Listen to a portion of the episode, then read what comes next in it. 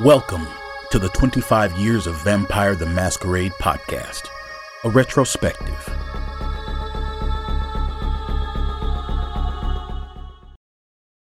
Hey folks, DJ here. I just want to take some time to talk about Werewolf the Apocalypse Retaliations by Flyos Games. This soon to launch game is brought to you by the same team that's bringing you Vampire the Masquerade chapters, and they just released a trailer to go along with it. We at 25 invite you to check it out at Werewolf the Apocalypse retaliation.com to catch a peek at the trailer and be updated of when it'll appear on Kickstarter, which seems to be early 2022. The game promises to have everything that made chapters endearing to us, the fans, including scenarios, investigations, beautiful miniatures, and more. With that, thanks for your time. Hi, everyone, and welcome back to 25 Years of Vampire the Masquerade presents Requiem. That's right, Requiem. We got back to it. And this is uh, the Circle of the Crone we're dancing with today. And of course, today here with me is DJ. Hello, everybody. And Brennan. Hi, everyone. And that's simple enough. Cheery, bright eyed, and bushy deal to talk about all your pagan needs and Requiem is what we're dealing with today. I like hearing that. Helps me uh helps me start my day. Well, this book is uh, pretty interesting off the bat. I'd say it uh, deals with a story that comes out of Chi-Town, which is the introductive story. And here we deal with my favorite Earth Banes and, of course, Loki, which are the two hounds uh, for the Invictus Prince Maxwell, who are, well, up to no good.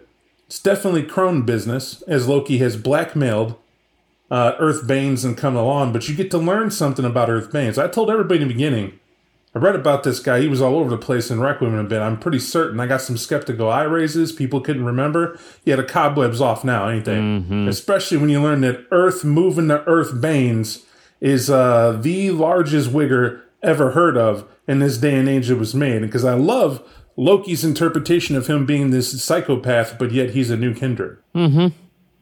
For a lot of reasons, right?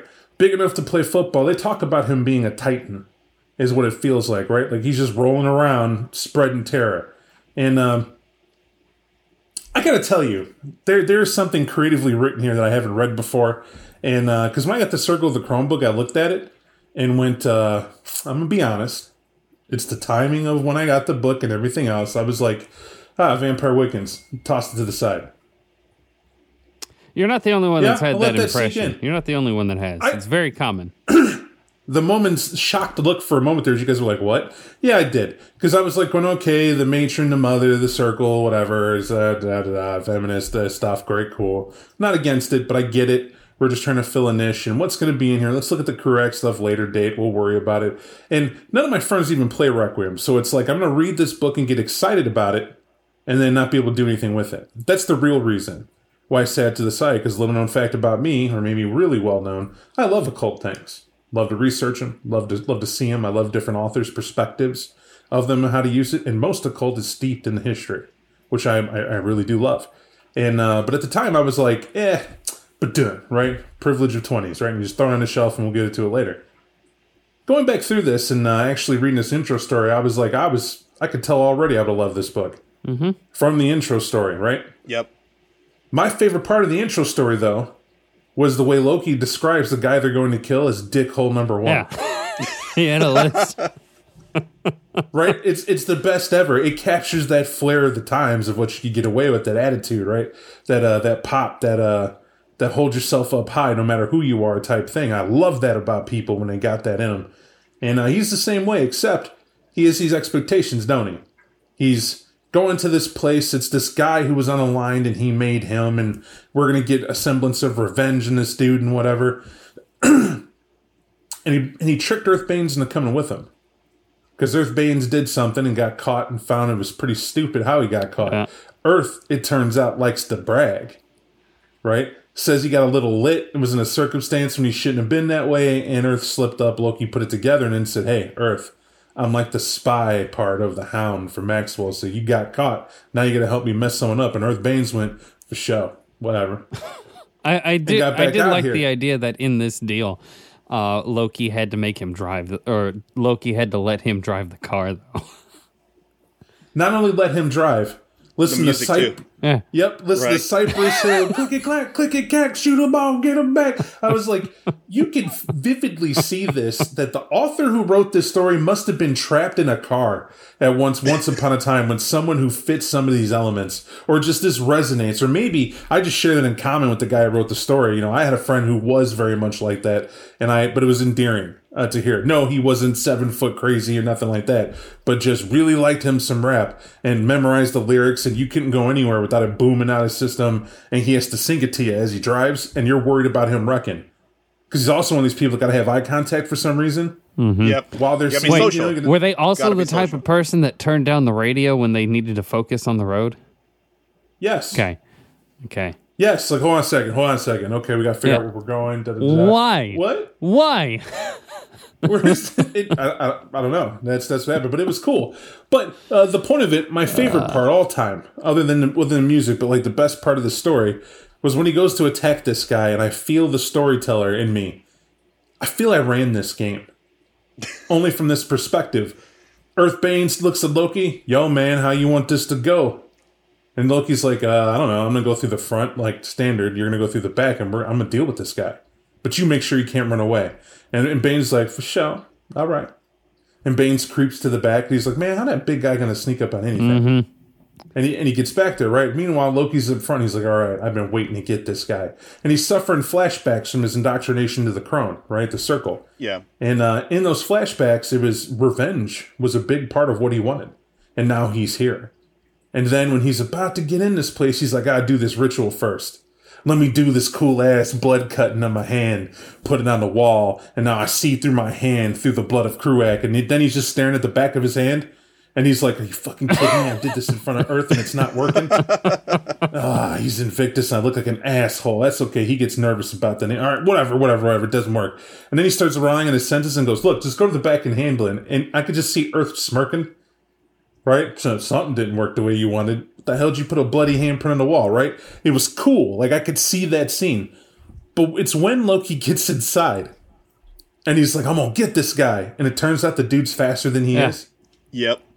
And his his entire plan falls apart because this guy is wielding a sander an electric sander with like a hundred foot cord or whatever it was, like like sickle and chain, beating Loki's ass with it, gets him in the ground and starts sanding his face to the bone. And I'm like, I I ran this right in any any series of events. This is like a botch that led up to a guy who poorly like like you warned your players at the beginning. Now remember, player of Loki, good backgrounds, cool, and it's tied in. You you chose your enemy that that's coming after you, and you're coming after him to be the guy your sire He's like, yeah, well, we'll be aware that he's always going to be stronger than you. Like that's never going to change. It's, it, time time wise, as time goes by, he's getting stronger as you're getting stronger. So, yeah, yeah, whatever, whatever. But he didn't take the merits I did.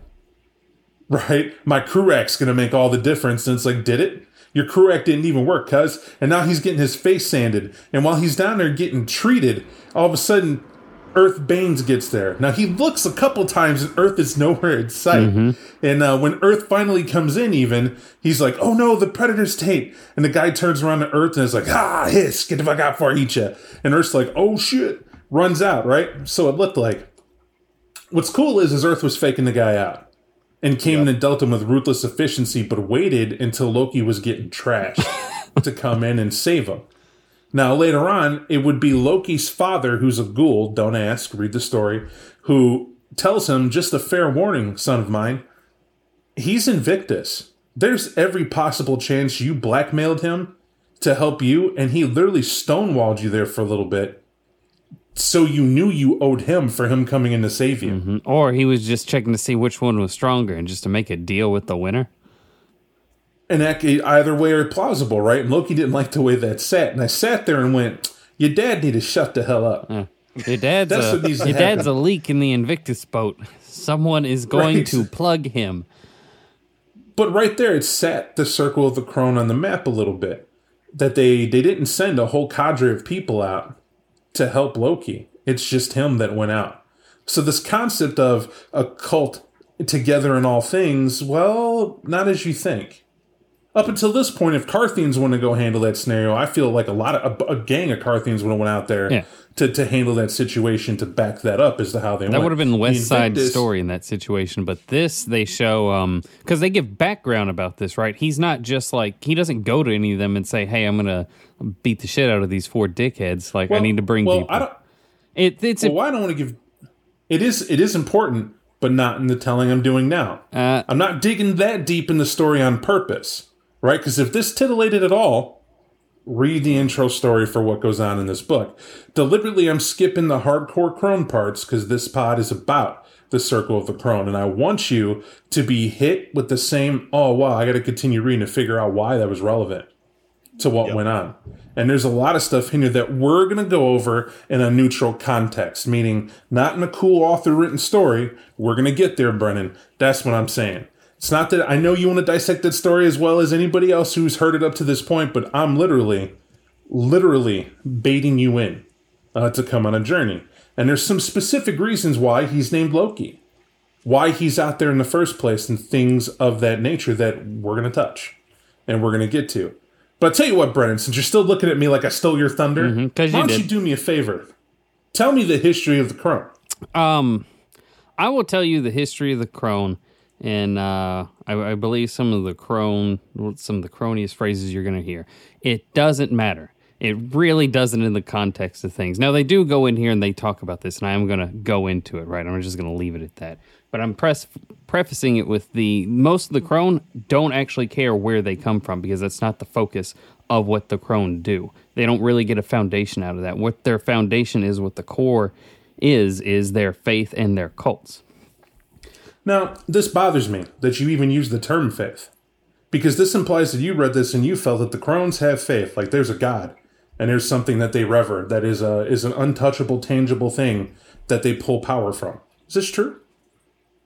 An intangible thing that they pull power from. They are faithful. They do have faith. They do worship, right? But uh, the the question like- is, like- uh, hold on. is- Let me finish. Let me finish. They do while they do offer that uh, that faith. It's really nebulous as to where their power comes from. And when we get to Crúac, we probably don't want to jump to that at that point. We're going to dive deeper into that. But Well, my dude, why why I had to stop you is because you got to remember, faith is that belief in something that you can't prove is real. Mm-hmm. You believe it's real, and thus it's a source of reverence and power for you. And that's how it went to. And why I paused it there is because the unique thing about this entire book, there is not a central figure that they pull power from. In fact, it's an idea.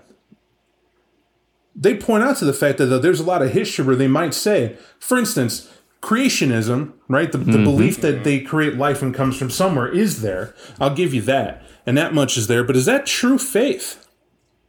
Oh, that's like a- that's you're like- asking why are they? They're not faithful in the same way the Lance are because it's not. It's not all monolithic. They're a collection of disparate groups, is what it is.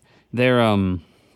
In, in the and to quickly summarize the history, Circle of the Crone didn't show up in, on the map until like five seven hundred years ago at the at the latest, and the reason for that is they're we we've defined them as pagan cults up to this point, right? But what does pagan mean?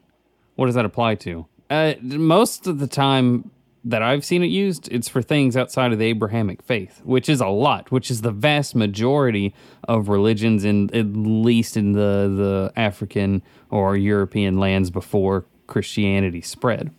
So before then, See, see, go ahead. so you go deep. You're taking pagan as to be that literal.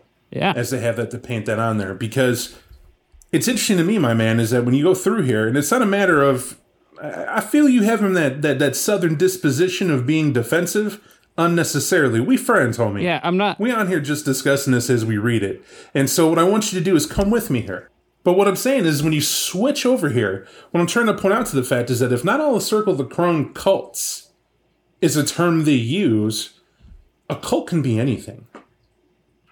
A cult can literally be anything. What there are, there are two things that make a Circle of the Crone group what they are. It's the cycle, right? That that, that female symbolic cycle of life. Mm-hmm. That's number one. What's the second one though? So the cycle of life, that's kind of weird that you're throwing that out for me. When I'm thinking about it, I'm thinking of two things. There's creation and like kind of its its mirror destruction. No, not even that. It's creation and learning, gaining enlightenment through tribulation. Is that what you're referring to? That's exactly Okay. what I'm referring to. Mm-hmm. And why it's most important is because when you when you break it down, it's very easy to read this book and do. There's a reason I say anything mm-hmm. on a pod. And go back to what I said when I just kind of lounge lizard said I bought this book and went la la la la la. Eh, it's goth chicks, it's weird stuff, and threw it on the shelf like I knew what it was. But did I understand any of that? That's that's the point. And the answer Right. is no. The answer is no. I didn't look. I didn't seek definition. I didn't seek to expand my knowledge. And there is assumptive logic people like to use when they read this stuff. It's the difference between someone being a Catholic and someone being a Baptist. And you're assuming that you know that difference, but you're not either one of them. Do you see what I'm saying? That's what I'm getting into. And that distinction, we got to get off the bat. Because the uniqueness of this book, I believe, DJ, you said it earlier, you said it's ambiguity. Yeah. It's totally ambiguity. In fact, one of the things that the introduction out of all introductions that we've done so far regarding covenants is literally it almost reads like the mythologies book where this is everything and nothing all at once. Right? That's what catches you off guard and like for you reading, a lot of us people in the audience are always and I, myself included, I am fully guilty of it, want to be told something is true. Mm-hmm. We just want to follow the path and when we take a look at this and they're like all of it and nothing is true at the same time. Why? Because these cults have existed since the beginning of time. The, there was an ISIS cult of vampires way back when in ancient Egypt, and that's a thing. and because they have existed as long as they have, these cults grew into it up until the moment that they became defined only more recently, and the Crone having won out as the most uh, the, the biggest conglomerate of cults just came out of that Crone creation myth. Well, another thing that this also mentions as well, not only trials and tribulations, but the Crone are all about them understanding they are part of nature. This is a natural occurrence. Vampires are natural occurrences, and we've not read them in any other aspect of the covenants, right? The Lancea believe, well, you know, here goes Longinus getting stabbed, and we have to go ahead and be our part in God's order because we have to repent somehow and or make sure that everyone knows their order. The Invictus care about their money and control. The Carthians about buddy buddy. The Ordo and themselves. But this one literally says we've always been, always have been, and will always continue to be. And because we know this, we could continue down that route. And that takes I, I- found this, you know, even the beginning intro portion of this and the history, I found this the most head blowing because it was the hardest, chunkiest book to read, uh, beginning at this, trying to even fathom the idea of it. And, and it is chunky, which is why Brentron, I was I was only pausing before you went and uh, extrapolated on those ideas because it's very easy to fall into uh, well what we under, what you understand as faith is going to be different than other people based on what faith is. But this book is is quick to point out that, that most acolytes believe in the philosophical aspect of the said worship that makes them uh, an uh, an ordo, uh, sort of. I said ordo, but covenant is what I meant. That make them a covenant before they do the religious aspect, because the religious aspects tend to self implode, and that's why the survivability of any cult is its ability to adapt. To adapt is that tribulation mm-hmm. aspect. So the creation comes out of nowhere. Just look at it that way. What I was trying to, you know, get you to see. We come up with the idea as vampires, though, that we got to get a, a way to feed and a way to understand because Brent's trying to get an epiphany. There's got to be more to life than what we do. And we see Marvel's Endgame for the Avengers, and you're like, you know what? I bet we outlived Ragnarok, Ragnarok already. And we just look at you, what? And for whatever reason, you start spitting the gospel about how we're, we're Fenrir's, uh, Fenrir's lament. We're his requiem. We're, we're what should be and exist in the world. And that's what it is. And we should get some werewolves to let them know, man, we got this insight. We're like, what the hell is he talking on? but for some reason, maybe we were feeding off the right stuff that day. Someone in the party was on LSD and we invite them and fed them a little Uh-huh, bit. or what was in that popcorn? we have no idea, but we're like, oh, what a great guy. And, and the creation's there. So because the creation's there, it's now up to you to keep this going. And you're suddenly in a situation where you've recruited us as your first acolytes and we're listening to you. But now it's on us to actually get enough people for the elders not to smite us from the other covenants. And then, and then along comes a, the circle of the crone who goes, so you say you're a cult, eh? And you, you say you're this what? Oh, the apocalypse, we're in the end, and whatever. Don't worry about who I am. How about you tell me um, where the idea came from, which they're testing your creation, right? Where this font of life was birthed to see if you have it, right? That gift. And you got to try to lament them. You know, tell me something wise is a quote I stole from the intro from Wowin to Loki. That's one of the most profound things he heard and remembers. This applies here as to how she lit that spark in him. It's it's in other words, it's to say that it's almost like every acolyte that walks in has to be hit with the inspiration of where they're at. You're going to find that this is true in any cult. Why would you ever find a follow a cult leader? Well, they're going to have to hook you somehow into what they're talking about to get it going. And they gently describe that to you here. I think that's why the ambiguity is real. They tell you there's so many different mythological pathways and stories, exactly like you were accurately saying, non non children of the book, right? Because that stuff's pretty much linear and written out. That goes a lot by word of mouth. That can just stymie you, no matter any way you want to look at it.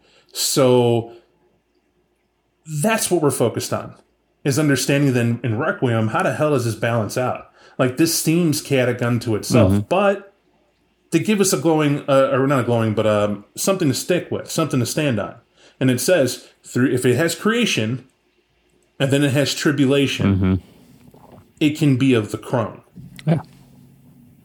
That's that's trippy. But I'm gonna something I want you to do, Brent, and I think you're really good at because I do feel telling everybody I feel bad, but only because I didn't have you on board where I was, and I really wanted you to chew that apart if you disagreed, and so I wanted to offer and bear my throat. But it seems that we're would you would you say that we're in agreement there, kind of seeing that full picture? Do you? Yeah, agree with I agree with that disagree 100. percent With those two founding, there, there's two tenets needed to be in the circle or to be a quote unquote acolyte. Absolutely. Okay. Now, because um, I'm somebody who was, uh, I was raised Catholic, I understand what faith is to Catholics, but I also understand that there's a such thing as a as a as a lapsed Catholic, mm-hmm. somebody who doesn't necessarily mean they're not faithful anymore. They can still have a belief in God and they have their own personal relationship. They're lapsed because they don't go to church anymore. It's not a thing they always do, but that doesn't speak to their spiritual feeling that they have towards the religion anymore, right?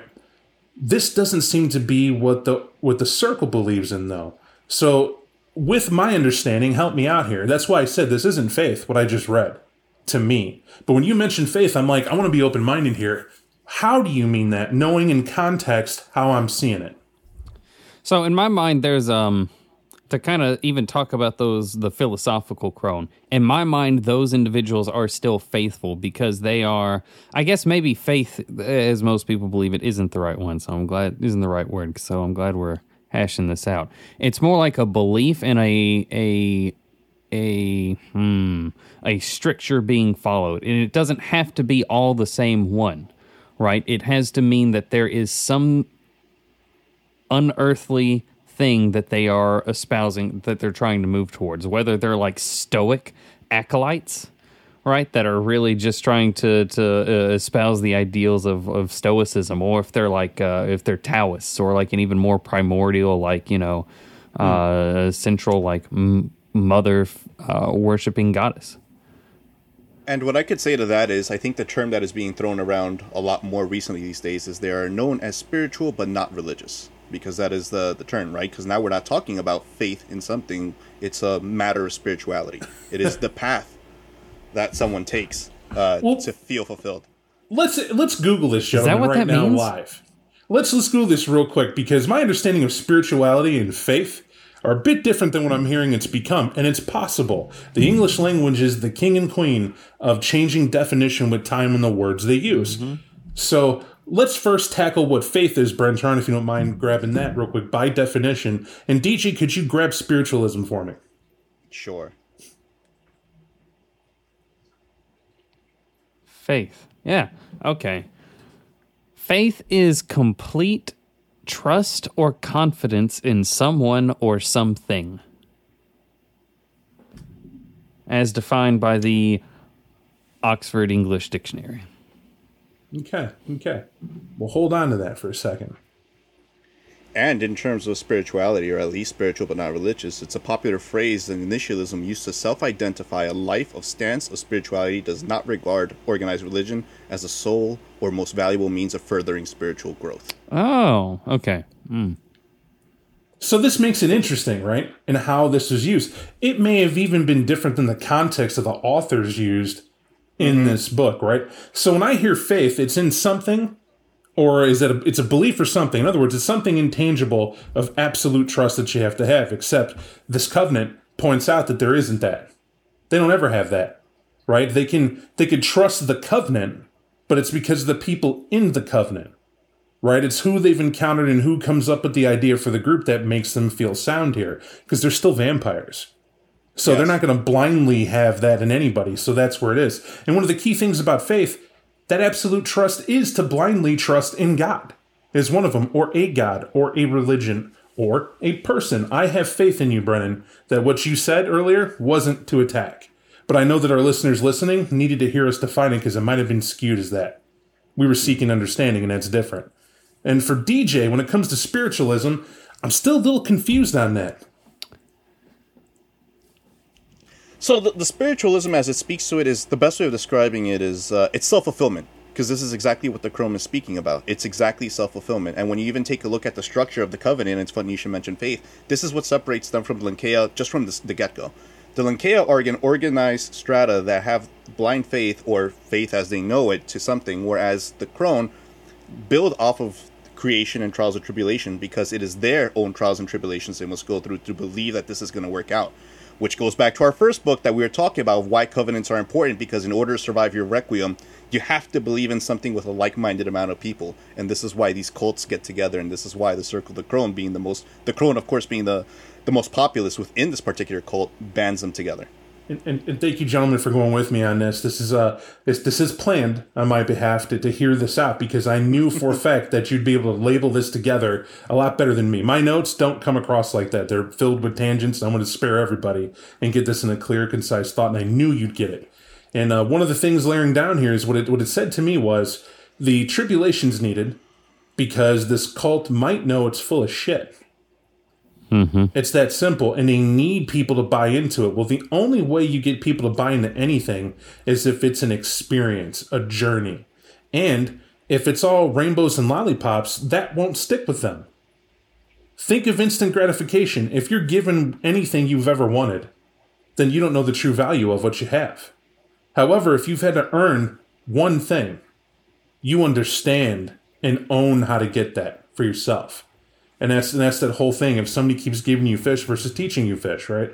Teaching you how to fish to get fish for yourself. That that's what's there. All right, that's great. That's on one end, but that's still not enough. The other thing is is creation. And there's many things that this book touches on in terms of creation because there's a daunting task to go through and say, yeah, they they regale the feminine figure as being the most potent and powerful, but there's a reason for that. There's nurturing there. There's caring there. There's uh, necessary uh, tools taught to you on how to survive and adapt and to endure. That's the important thing to survive. These things come from a creation aspect where they're quick to point out there is some patriarchy in this cult that we'll get to later on, but the patriarchy is the doers. These are the sacrificial pieces. These are the things that are not necessarily needed to keep going, but the cult realizes that from the top down. This is not a democracy. We're not voting Carthians on shit when it comes to the Circle of the Crone. It's already established what the hierarchy is. And you know that no matter where you go before you even get there. Even if you don't know what the cult's about. If they tell you we're of the Crone, you get it. And that's, that's if you're of it, right? And so to tackle this further, Brennan, tell me about the Blind Queen. Uh, the Blind Queen is uh, one of the historical legends from the um, uh, from the the Circle of the Crone. Uh, she was um, no one's entirely sure who she was, but they uh, traced her back to uh, cults that sprung up in Spain and before uh, the spread of Islam uh, to the Iberian Peninsula.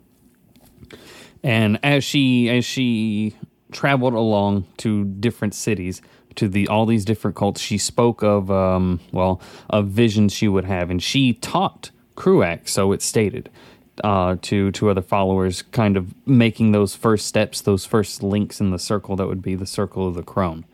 Uh, and as she disappeared, that's when the Lancea moved into the northern part, and uh, what would also join the Lancea later with the with the um, I can't remember the the Islamic kingdoms that were there. I believe they're the uh, the the Taifas, right? Not important, but they spread. Focus on this crone for me more than more than the dates. What you're beautiful at. What I'm getting at with you, Brentron, is I know how you because it's funny. Put a mic in front of you and you're articulating dates and figures and facts, and I love that about you. I could fall into the same thing, but I know you could talk to me about Blind Queen Okay. herself. So What did she do that made it important to note her in this history? fast forward, uh, she disappears for a couple of decades, right? And she comes back, only now she's blind. And though you would think a blind a blinded queen would be easier to take, you would be sorely mistaken because what she did is she scourged the circle of the crone. She either killed entire cults, and to those she didn't kill, she instead taught more Crúac. She spread that amongst them, and because and stated that Crúac is the domain of the Circle of the Crone from this point forward, setting that first step uh, in what is now a global covenant. Now, now, what's interesting about this is they they label the persistence of the circle of the crone because of well, let's just talk about that. Obviously, this this circle is self detonating. That's clear. They work against their own interest. It seems. Whereas Lancea builds up, the Sanctified build up, and the Invictus has its standing traditions to keep it held, and the Carthians will always have those binding together, testing their new theories and ideologies. The circle seems to be resolute in what they believe in that territory for where they're at. And that's reason why I say for that territory is because every circle is going to be different. For one before, still the same circle of the crone, but different ways of pursuing what that that ideology are. Uh, because the two things they have to remember, right? Creation and tribulation. And what did the crone do? She came around and said, "Hey, everybody, here's some new tricks. Here's a way to be. Here's a, a lifestyle. Revere this, know that. There are things you can't see, hidden and not hidden.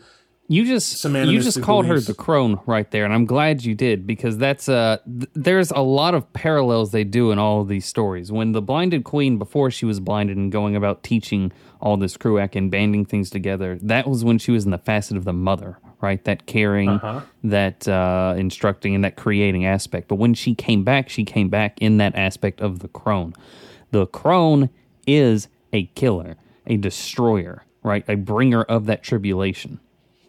And And and I would I I would love to say hundred percent yes, because you're right. Because if you don't she's judging, right? That's really what she's doing. She's coming back and saying, I left you the lessons. How you applied those lessons are what I'm checking. And if you're found wanting, I will just destroy you myself. And and move on. And to that end, we're back to what DJ said. Um, DJ, you remember saying that they they revere a cycle like they're they're more they believed in uh well not like that you said they were uh, more natural than supernatural Yes.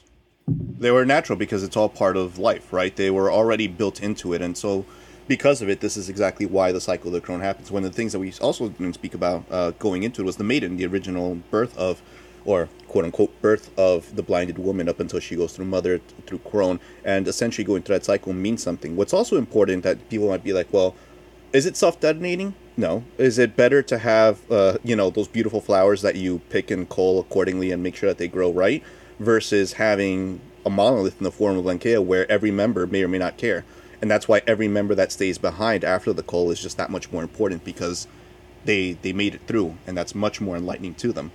And so going through that cycle, now they too can start giving birth and go through their own cycle as well. That's how they propagate forward.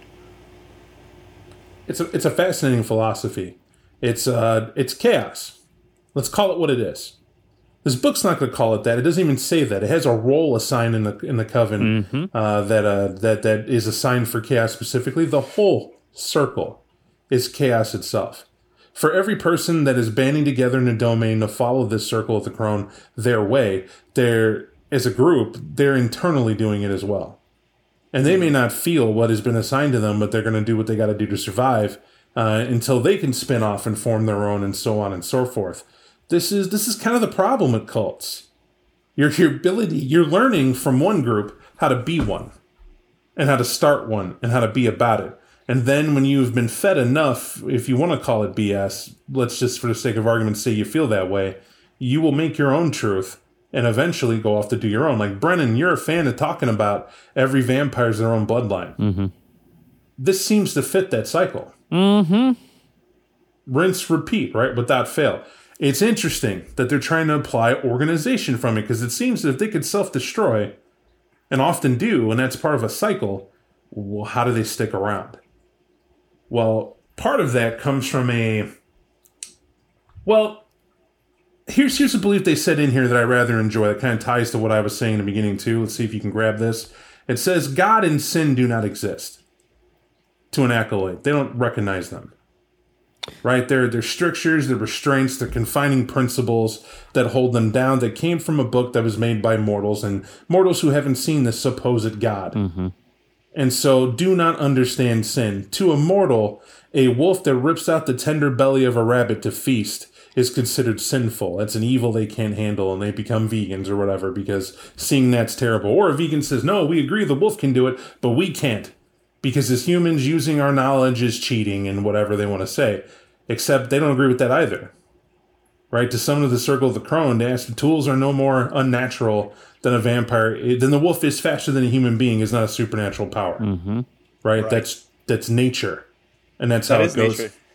It's so good because of that, because it literally focuses on the fact like don't hate the player, hate the game, right? The, the wolf was built.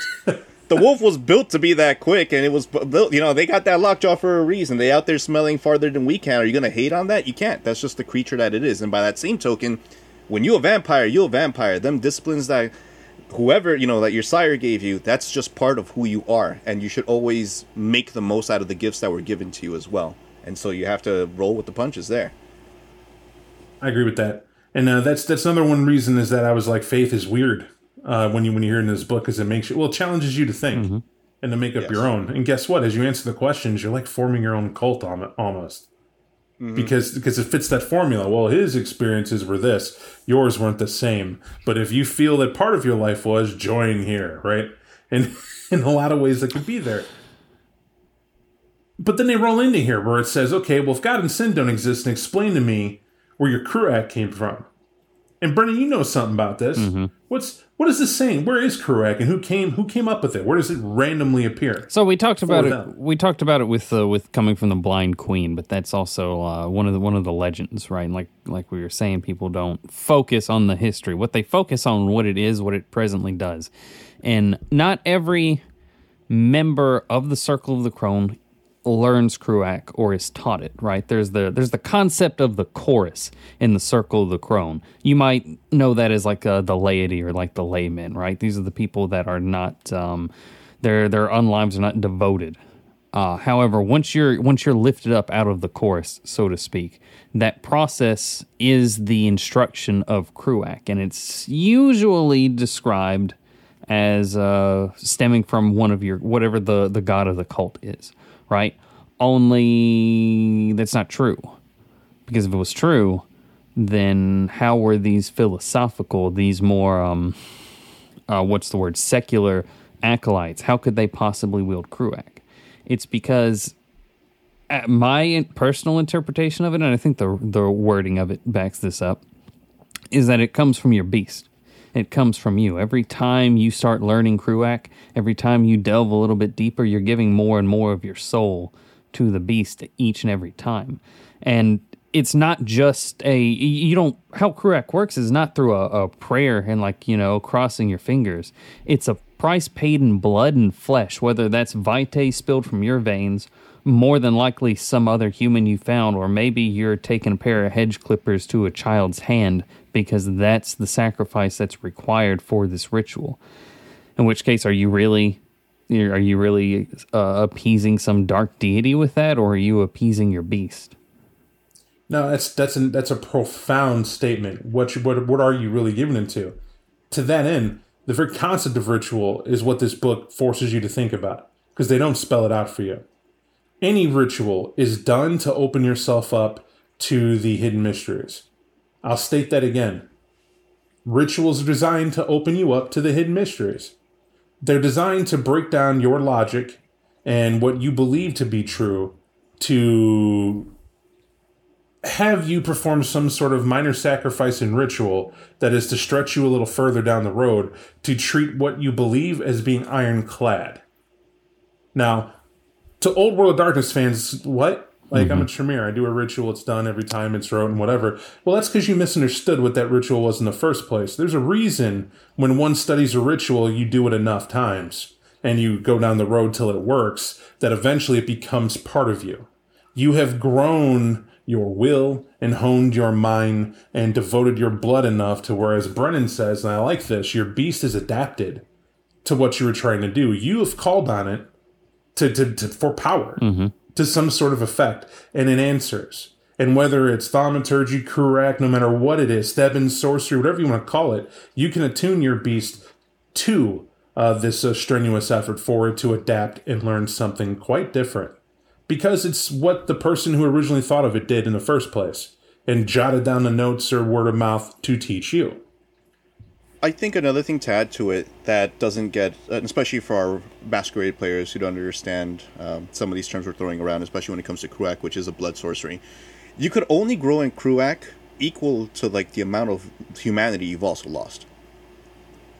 It's different than Theban sorcery. It's different than anything else. There is a price to be paid, and to even quote the book at some point, and poetically speaking, like uh, you know, understanding that it's a, an aspect of the beast, but the way that it's poetically spoken about is if vampires are of the world and they're natural and it is within harmony, Crúac is borrowed from the gods, and when you do so, you pay reverence to the gods because you're taking from them their offering. And so there's a cost for it every single time you learn that further mystery, as Bob was saying. Like, you didn't want to start being a demonologist, but when you got that book and you started summoning Beelzebub, that, that's between you and him, and you accepted that as part of yourself. And as you do so, that comes to the level of understanding of how far are you willing to go through these trials and tribulations to divorce yourself and or come to further understanding of the way that you are a beast. Now imagine this having worked out in the Sabbat at one point in terms of learning a path. I, I think this is more natural in the way that it's kind of brought about. I, I rather the way that it's presented at least seems a lot better than what I've read in Masquerade regarding like, well, how do you cross over to a path? How do you finally accept what you are?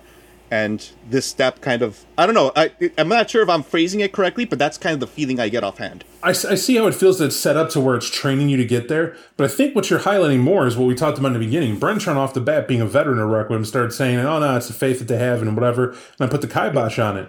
They don't start with that faith, do they, Brennan? Uh no, no one no one really starts with faith when you're coming in into like any well in this case a cult, right? Cuz if you if you started with it, you wouldn't you wouldn't be coming into it. You would already be a member of it. You have to learn that. You have to see it. You have to have some experience that would put those hooks in you or change your perception. Uh it's um So, go ahead. so what we're getting here is you said you started in the chorus. Mm-hmm. One has to learn Crúac, and thus you have to open yourself up to the mysteries, as they would call it. And until you start walking the walk and talking the talk, until your eyes are open to your truth and what they're saying. Now, you come to us, we said Rever the Crone, because around here, that's what it is. And that's how it is. You know, there's maiden, there's the mother, there's the crone, and those are the three. And we don't deviate because we're old school traditional. And this goes back to the way back, but you may call the crone the Morrigan. Mm-hmm. That's okay. It's still the same. We get it. Whatever you need to say to open you up to these mysteries is the point. And that's the mm-hmm. philosophy. In this, they are not different, DJ, than the masquerade talking to you about switching over to a path. It describes a process of your humanity having to dwindle. You have to let go what you believe is a truth. Right? When you come with a full cup, we have to dump your cup, empty it, little by Empty little, to not lose your mind to unravel that thread of you holding on, to then build it back up. So, in other words, uh, to use how Brennan was describing it, we don't start with a full cup of faith. We come with an idea, and we're interested. We came for the free cookies. You know, we left with the whole cult wig and whatever else we Yeah. did come with the show, right? And that's the and that's the idea when we buy in, but the buy-in comes in blood. Mm-hmm. And you can't remove Crúac. Once learned, it is forever part of you. Mm-hmm. That's mm-hmm. the point. And this this becomes a very different aspect. The Circle of the Crone is not the Glee Club. We're not joining half-ass. You can't. And once you're here, you belong here. Only Swan is worthy. Right, exactly. Only Swan. And there's a lot here. Uh, it's a Lord of Illusions reference for those who don't know. It's uh, Huh. it's perfect. I got it. DJ got it because we're the same dinosaurs. But that's the. It's a it's a great film if you haven't seen it. I'll, I'll have to find it. Lord of Illusions is good, but the um, to, to, to get back full circle, what we're looking at here is that they're telling you about the indoctrination of being in a cult. That's what this book does. Mm-hmm. And so, to that end, I'm going to warn everybody if you were worried about cultish aspects, that's why this book is so ambiguous. Mm-hmm. It's not a handbook telling you exactly how to do it because they give leeway. Everything we've talked about, if you want to come in and say you got to have faith in the crone and the crone's the only way and this is what it is for my chronicle, great, do that. They didn't design it that way, but you certainly could use it that way and they leave that door wide open for you to use what's comfortable. But when you begin reading between the lines and understanding what they're talking about, there's a relationship that Brentron already pointed out, because I agree with them, that Crúac is the physical manifestation of the supernal bond mm-hmm. between yourself and your beast. You are your beast. And the moment you accept its power, it begins manifesting in ways that you learn it. But if your philosophy to learn it came from worshiping Dionysus, then that's what it's going to take to get your groove on. Mm-hmm. You're going to use that which you use to get there to be the way to unlock it every time. And so it's different for everybody that way. In that way, it's more real, right? It's different than being like we went to Hogwarts and we all learned the same thing, which would be fundamentally like Clan Tremere, right? We all learned from the same book. Nobody can steal our magic book because if they do, they're, they're going to learn our secrets. They're just going to learn our secrets. Where the Circle of the Crone, like, you ain't to learn shit if you steal a book from us. Because number one, it'll be a stone tablet with some innards on it and some rotten maggots and maybe a half eaten pomegranate. That's to mean something to everybody here in this region, in this territory, about who worshipped the crone. But uh, if you're an outsider from out of town, you ain't to know shit. And that's how it is, and that's and that's the ways of the crone. Very mysterious, in other words, very occult heavy, which is golden in my book. But then to bring this back full circle, um, another thing I caught was Golconda. Yeah. I, I, I did catch that actually. Yeah, I did. talking. Oh, yeah, that's a good pun. All right. Uh, so, Golconda is not seen the same way. In fact, they give some variants here. You guys remember what I'm talking about? You remember seeing this? Yeah, um, I'm a little rusty on it. I'll be honest. I remember uh, the the biggest thing is that the by and large, uh, popular view I'll say is that Golconda is um, it. It's more like uh, I guess not. I want to say propaganda that's going to lead you down the path. It's like how how Christians would see the left hand path almost. It's like if you are searching Golconda, you're rejecting the state of what you are. You're rejecting how the gods have made you, or in some cases, how you've made yourself. Why would you not accept what you are? Why would you not even exult in what you are, and instead try to find like a, an ending to this, to what you are? There's a there's a couple on here, and you're you're in the same lines. I believe it's exactly one of them. But they give rumors of transcendence of what it could be. Some of them are uh, a crone reaches transcendence, as they call it. Now walks the forests of North America. She could become any creature, big or small. And a cult of lupine zealots attends her needs, believing her to be a spirit queen. Blew my mind. I was, okay, that's a deal. All right, interesting. Another one says to achieve Golconda, one must invite a god or a spirit to dwell inside one's body. Once the beast has merged with this ephemeral being, uh, the vampire can then be in her quest for true enlightenment and power. And this reminded me of of uh, Santería. Is where my mind went, or uh, Bokor, you know, what a Bokor might do. And, uh, you know, Vodun, if you don't get the reference for anybody else listening. And I was like, this is dope because this means that nothing is closed off. That's their belief and way to Right. do it. But what does it mean when they get there? You know, how powerful would that be? I mean, the beast melds with a shit. The beast can meld with Baron Samedi or Papa Legba. And what it would become the personality of that cre- wow, that would uh what would they be able to do? Is the immediately where my mind goes, if that's real. You know, it's it's it's fascinating what it could be. And still another one says to become a crone, one must eat a crone, soul and all. And that's just a couple. We won't go through all of them, but even that crone one is like you would think would be the hell no, we don't do that around here. How would you? Right? A crone is a power like the most powerful role out of the whole circle. So like you gotta eat the crone to become the crone, but if you're already thinking about eating the crone, uh there's already something wrong with you, considering the cult does not rever diablerie. Because why would they? Right? If you if you are, how could you possibly justify diablerie? Because number one, like we've talked about several times by now, they believe either uh, there's either a prevailing belief that vampires are a natural part of the world or they're a divine part of the world. Right? That's where the spectrum lies. So if you're on that divine part of the world, uh, killing another vampire is going against the will of the gods. Number two, if you're trying to tell me, if you're trying to pull out your cane bro uh, acolyte and say, but I am sacrificing the soul to my god. No, you're not. I've never heard of any ritual that required me to eat the sacrifice I am giving to something else, right? If you are sacrificing an animal to a god, it's for the god. I don't take a bite freaking what's his name? What's his name? Uh Troy. Uh was it Paris? Paris didn't take a bite out of the apple before giving it to one of the three goddesses, right?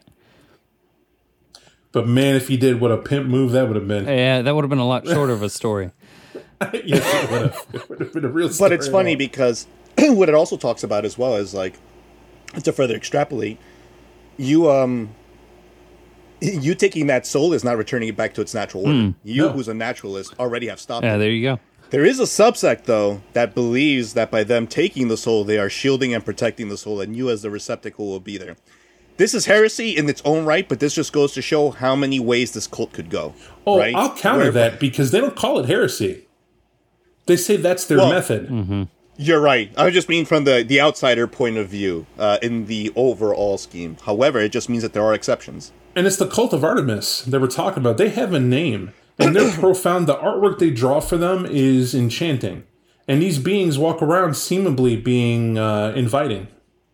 Right? They're people who care. They care about your well-being and the difficulty you're having in your requiem, and they want to be your friend and they want to help you. And when they become your friend, once a year, like around winter, they choose the closest person to them to preserve them from all time and spare them from the pain of a continued requiem. And they do it through Diablerie. And mm-hmm. they, they do it gladly. Are they wrong? Well, if I'm the elder in that game, hell yeah, they're wrong. You can't be eating me and saying that sparing. Them. Nah, don't like me at all. I go back to my my problem number one. Bob don't trust his vampire. Hell no, I don't trust. Did you just hear me?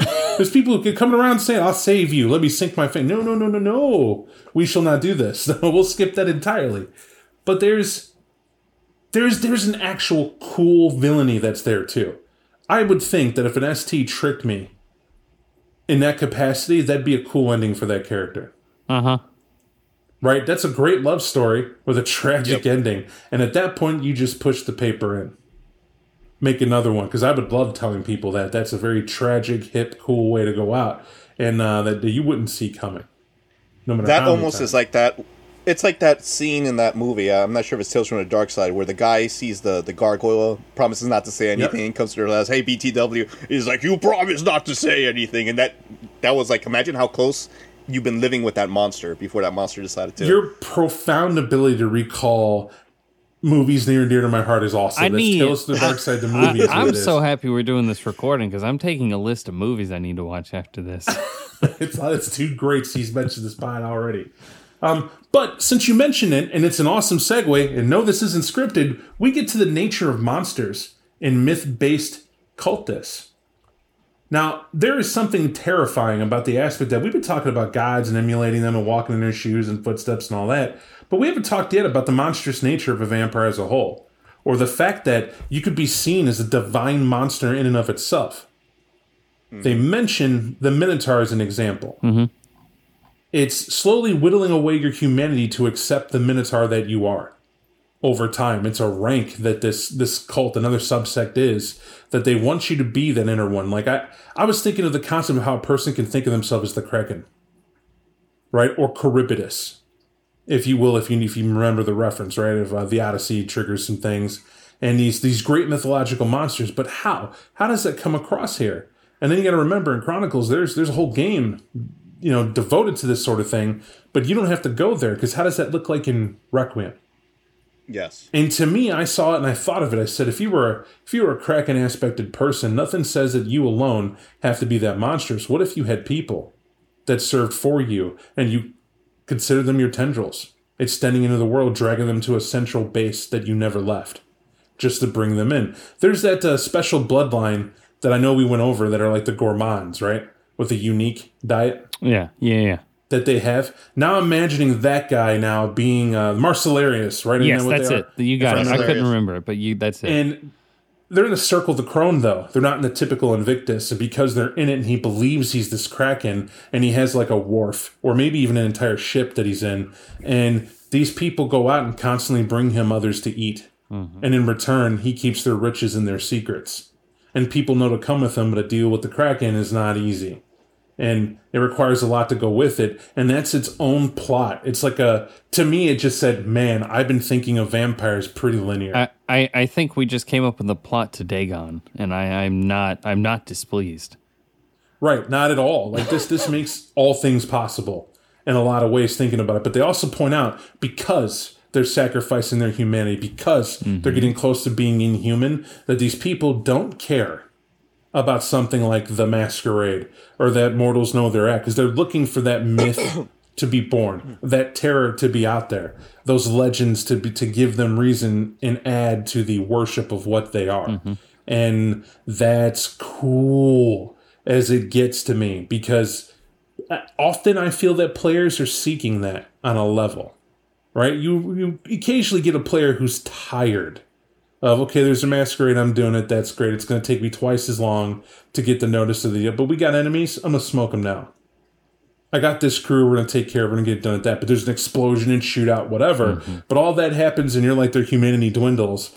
And you're like, oh yeah, now this guy's gonna cry every time he sees a dove go by, and yes, he's sorry for what he did, or is he just gonna be like, yeah, that was me? But he doesn't just walk around knuckle dragon being Cro-Magnon, is these bestial impulses are no longer checked. And what would that look like? And this is an alternative expression to that. Because a person who just goes at it full tilt to create all that chaos might begin to think they're like an ogre. Mm-hmm. Right? Just a force of destruction and the right mentor coming along to say, hey, you should come over here and sit at the circle table. What does that mean? Here in this cave, there's no judgment. We got the Cyclops coming and the Titan as well, but we need you to sit in the seat of the ogre. We have a lot to talk to you about to open your eyes. The seat of the ogre, wow, that's weird. Strangely fitting. Yeah, have a seat. And we're not asking. And okay, and they seem more terrifying. This opens plot. This gets your interest. And even if that guy freaks out and realizes inhuman as I thought I was being, these people mm-hmm. gotta go. And now I understand why a masquerade's there. And can I tattle it with to the Invictus in time to get the Sanctified to help me put this down? Or am I gonna become that which I unwittingly stepped into? And this just become an even better story as it goes along, right? And it becomes that of careful what you do and wish for. You might get it, and that's an alternative to just you're dead or turn on your character. Now that said, there is some terms we we mentioned before we we got to go here that I want to define a little bit more uh, because I feel that's what this book is all about. Really, is that culture piece. And we're going to focus first on the maiden, the mother, and the crone. If we got time, we'll tap into some others. Yeah. But uh, if you could, DJ, what's the maiden?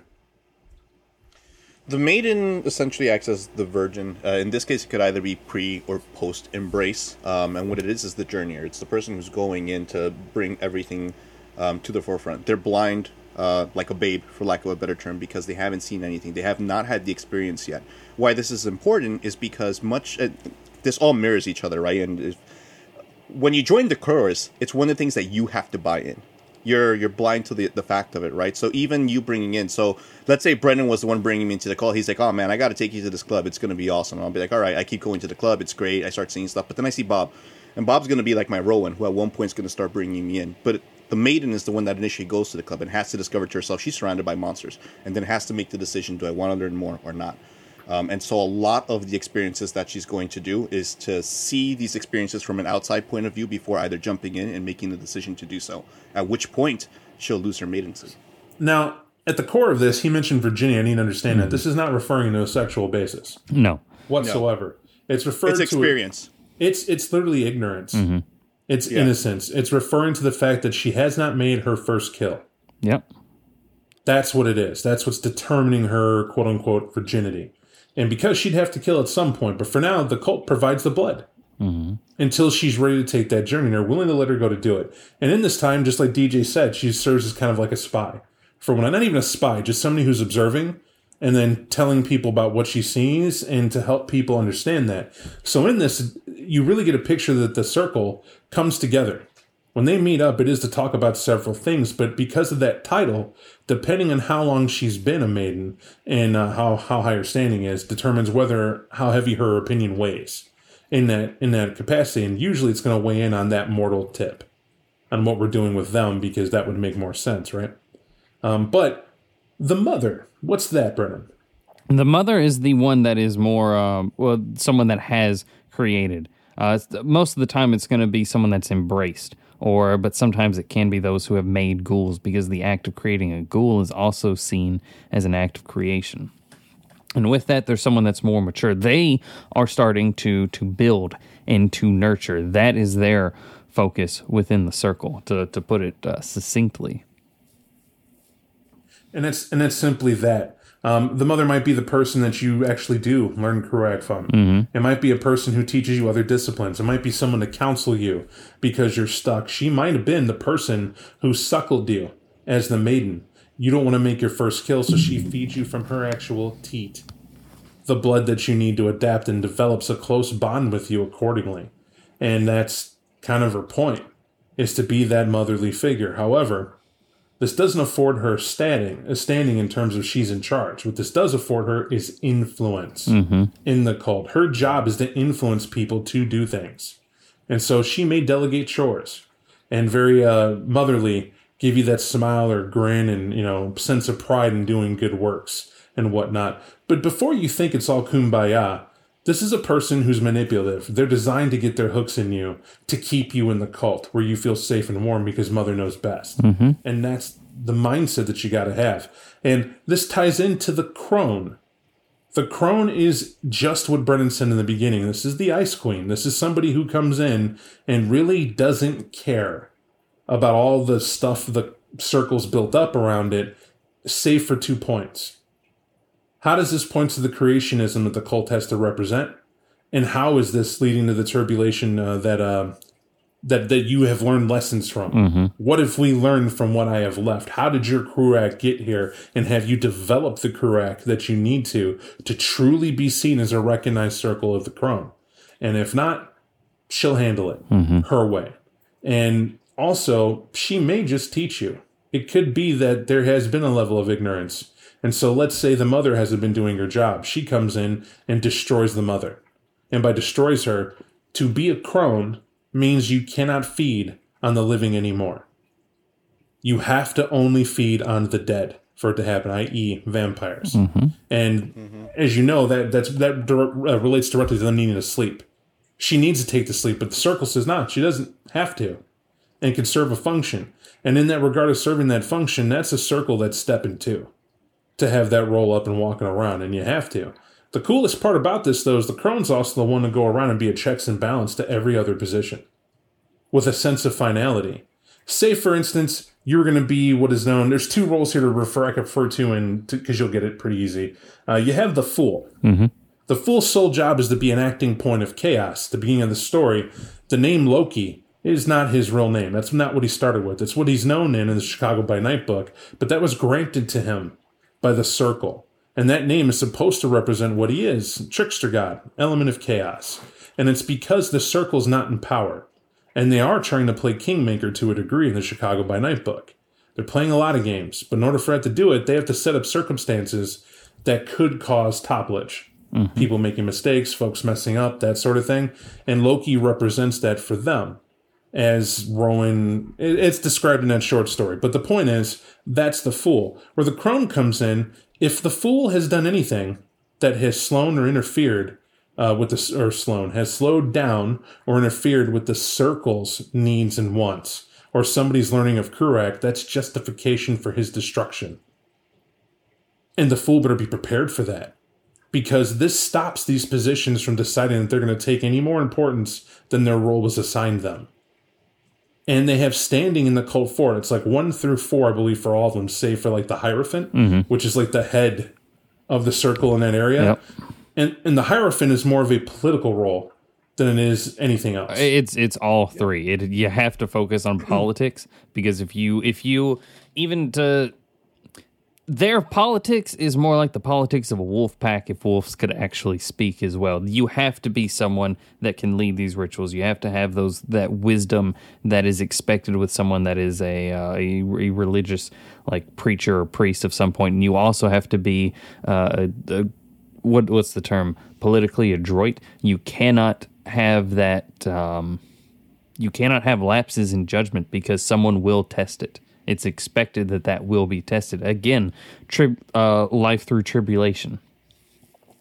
And and what they t- what they describe with it is that they do have a spiritual and political bent. My my kicker here is that the other roles in the covenant mean that the hierophant may sit in judgment, or somebody sits in guidance. They aren't the moving force in this cult. It's fantastic that you're the spiritual leader or that you're the political head to go rub it out with the primogen or whatever you want to do. But at the end of the day, who's the mother? Back with the circle, earning everybody's favor, and who's showing them what they got to be doing, and who's the maiden to temper the uh, those who have gone too far, or maybe given the words of wisdom. And ultimately, there is a father role that's here as well that seems to internally trump a lot of what the hierophant necessarily would do or call. And to that end, the father's job is to come up with the rules, judgments, and punishments. Almost specifically, that's all the father does. But even the father's trumped by the crone. Right. So a lot of this sounds kind of kind of counterintuitive, right, or conflicting. Like especially when we started talking about the hierophant, then moving on to the father's role. It's like, well, why? So is the hierophant the shot caller or not? Uh, they're not because this isn't. We're not in the Invictus.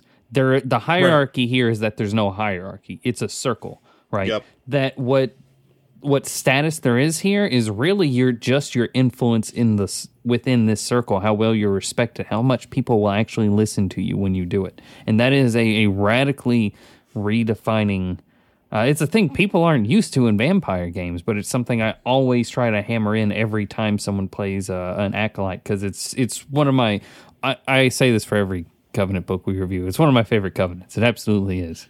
There's there's few of them, and they're all good in their own way. But this is this is exactly why they're good. Is what is exactly how you said it. Mm-hmm. The circle of responsibility, the strength of it. The important part about that too is that I could be a maiden or a hierophant or whatever, but what's going to gauge it is a little important mechanic one through five.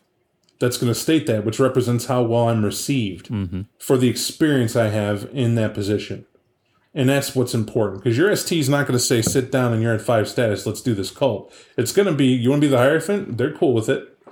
So you're going to sit with the current Hierophant or the Hierophant leaving because they're starting their own branch of the cult in the city because we're doing very well. And they're going to a different domain and territory, but you remain behind with the lessons. So what's your first call to order?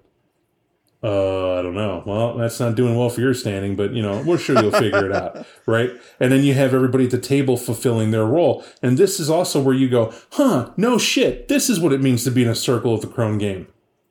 This is why it's possible. It's not sitting around saying kumbaya, bring your favorite patchouli, and let's let's figure it out. This is legit on how it could be, and you decide what that is in your city for your city. And if you don't like it, you can change it depending on where you sit in it. And that's what makes this unique and actually terrifying. There's one rule I want to talk about because it's saucy.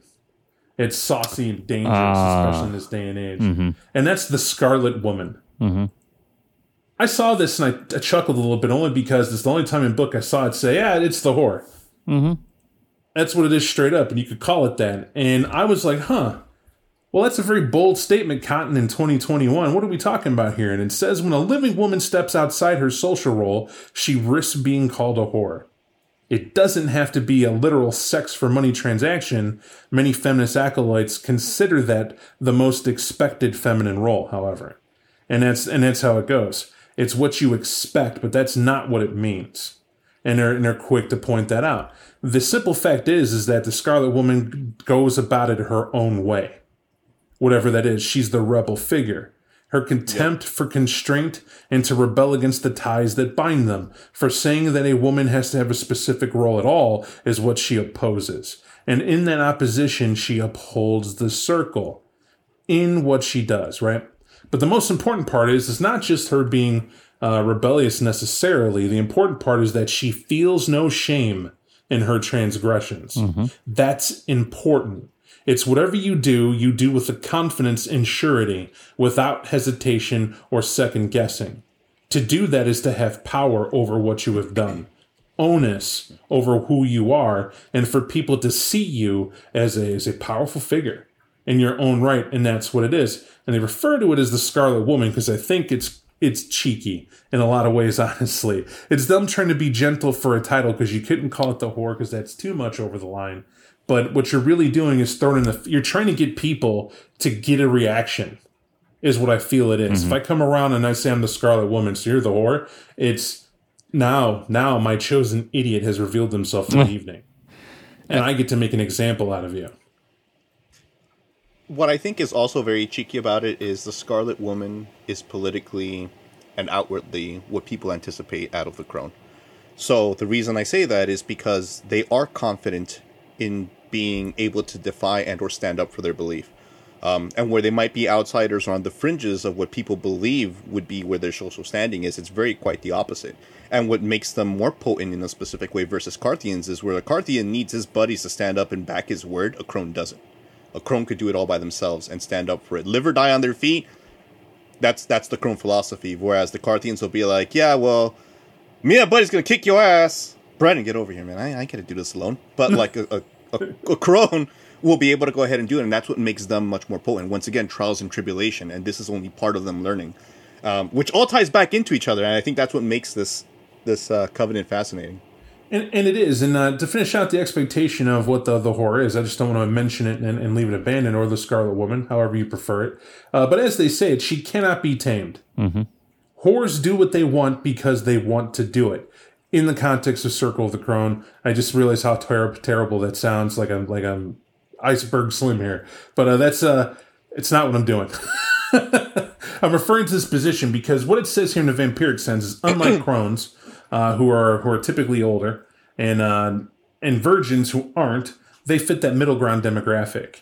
And women who have not sired, who have killed, and who thrive on human blood, they're typically the larger percentage of it. But by them not being bound to anything, right, literal free agents, uh, they're powerful accordingly because of that, and they need them to stay that way. However, they need to be persuaded instead of commanded, and that represents a particular problem in the cult uh, because that means you can't order them. Mm-hmm. When mom comes around to lay out her chores, this, this she does she dances to her own tune. Mom better try Jesus, right? That's uh, uh someone else need to pick up the tab for what you're trying to get her to do. And I think they put this beautifully. You said they all tie together, and I actually remember taking note of this because they say the mother and father create and build the maiden purifies and the fool agitates. The hero defends, which we haven't talked about the hero, but they do defend. Yeah. And often, unwillingly or unwittingly, the Scarlet Woman is independent, and in that is perhaps the circle's most profound reason to exist. In this, they defy everything else, right? They everyone has a role, everyone has a place, or what's critically important in any cult is that everyone has a purpose mm-hmm. you are never just in the circle of the crone. You have something to fulfill, which is why you're there in the first place. Whether that is to learn of them as you're part of the choir and you're, you're not, you haven't earned that title yet, but you will be striving through your rites and your rituals and the initiations to get more knowledgeable and higher up. And I would be remiss to talk about them and not talk about initiation and this is critically important. Anybody listening, I do touch on this in the book, but I've uh, I've come across people who are really against stuff like uh, fraternities and things like that. And I promise my soapbox will be short and sweet here. Uh, but what I want to leave you with is is an analogy, not even an analogy. We won't do that. We'll just anecdote. Uh, the, the story here is that whenever you go to do something, if it's just expected, right? If I told you bring a bring a bag of sugar and we'll let you in, what have you really done to earn your place? Yeah, that's You haven't done that's nothing. There's no skin in that game, right? There's no tribulation there. It's like you paying a taxi fare. it's not enough to be part of any circle. There should be something you had to do uh, to to prove yourself, not to the circle, to yourself. Whenever there's initiation and you have to do something, it is to uh, start aligning your thinking and your will to walk as you do right to where you want to be and it forces you to be introspective and think about what you're going to do because you do not want people who do not think for themselves in fact you want the opposite but you want that creativity to be focused on what your group is about and so each and. Yep. And each initiation is literally an entrance to the mysteries, the higher mysteries as they go. In other words, they'll never give you more than you can handle, and you'll never be able to accomplish more than you are meant to. So even if you fail, that doesn't necessarily mean you're out. However, they're going to judge you by how you dust yourself off and how you try again, or if you should ever be allowed to even attempt again. And that's going to be there. So, in other words, it's not automatic that you're going to be in the circle of the crone either. And, and it shouldn't be. And they, they highlight that, like reading about what they do and what they are, there's a lot of hand waving when a person makes a character. Mm-hmm. And they say, I'm part of the circle. It's fair and it's more than important that the player tells you what they had to do for the circle to be a part of the circle that gives them reason to be there because that I think is one of the most important aspects this book was trying to highlight. That's all I had to say. I promise I'd be succinct. That's as succinct as Bob gets, as I'll put that away. Dis- disbarring any insights you guys have. I think we covered this No, very well. exact- Oh, Yeah, let me just I was about barrel say, right over DJ. The, the cherry. I'm gonna barrel. Jesus. All right. Did you, did you like how I how I was like pseudo apologizing for doing it as I kept doing it? Yes. I was amused. I was amused. i won't get you yet, gadget.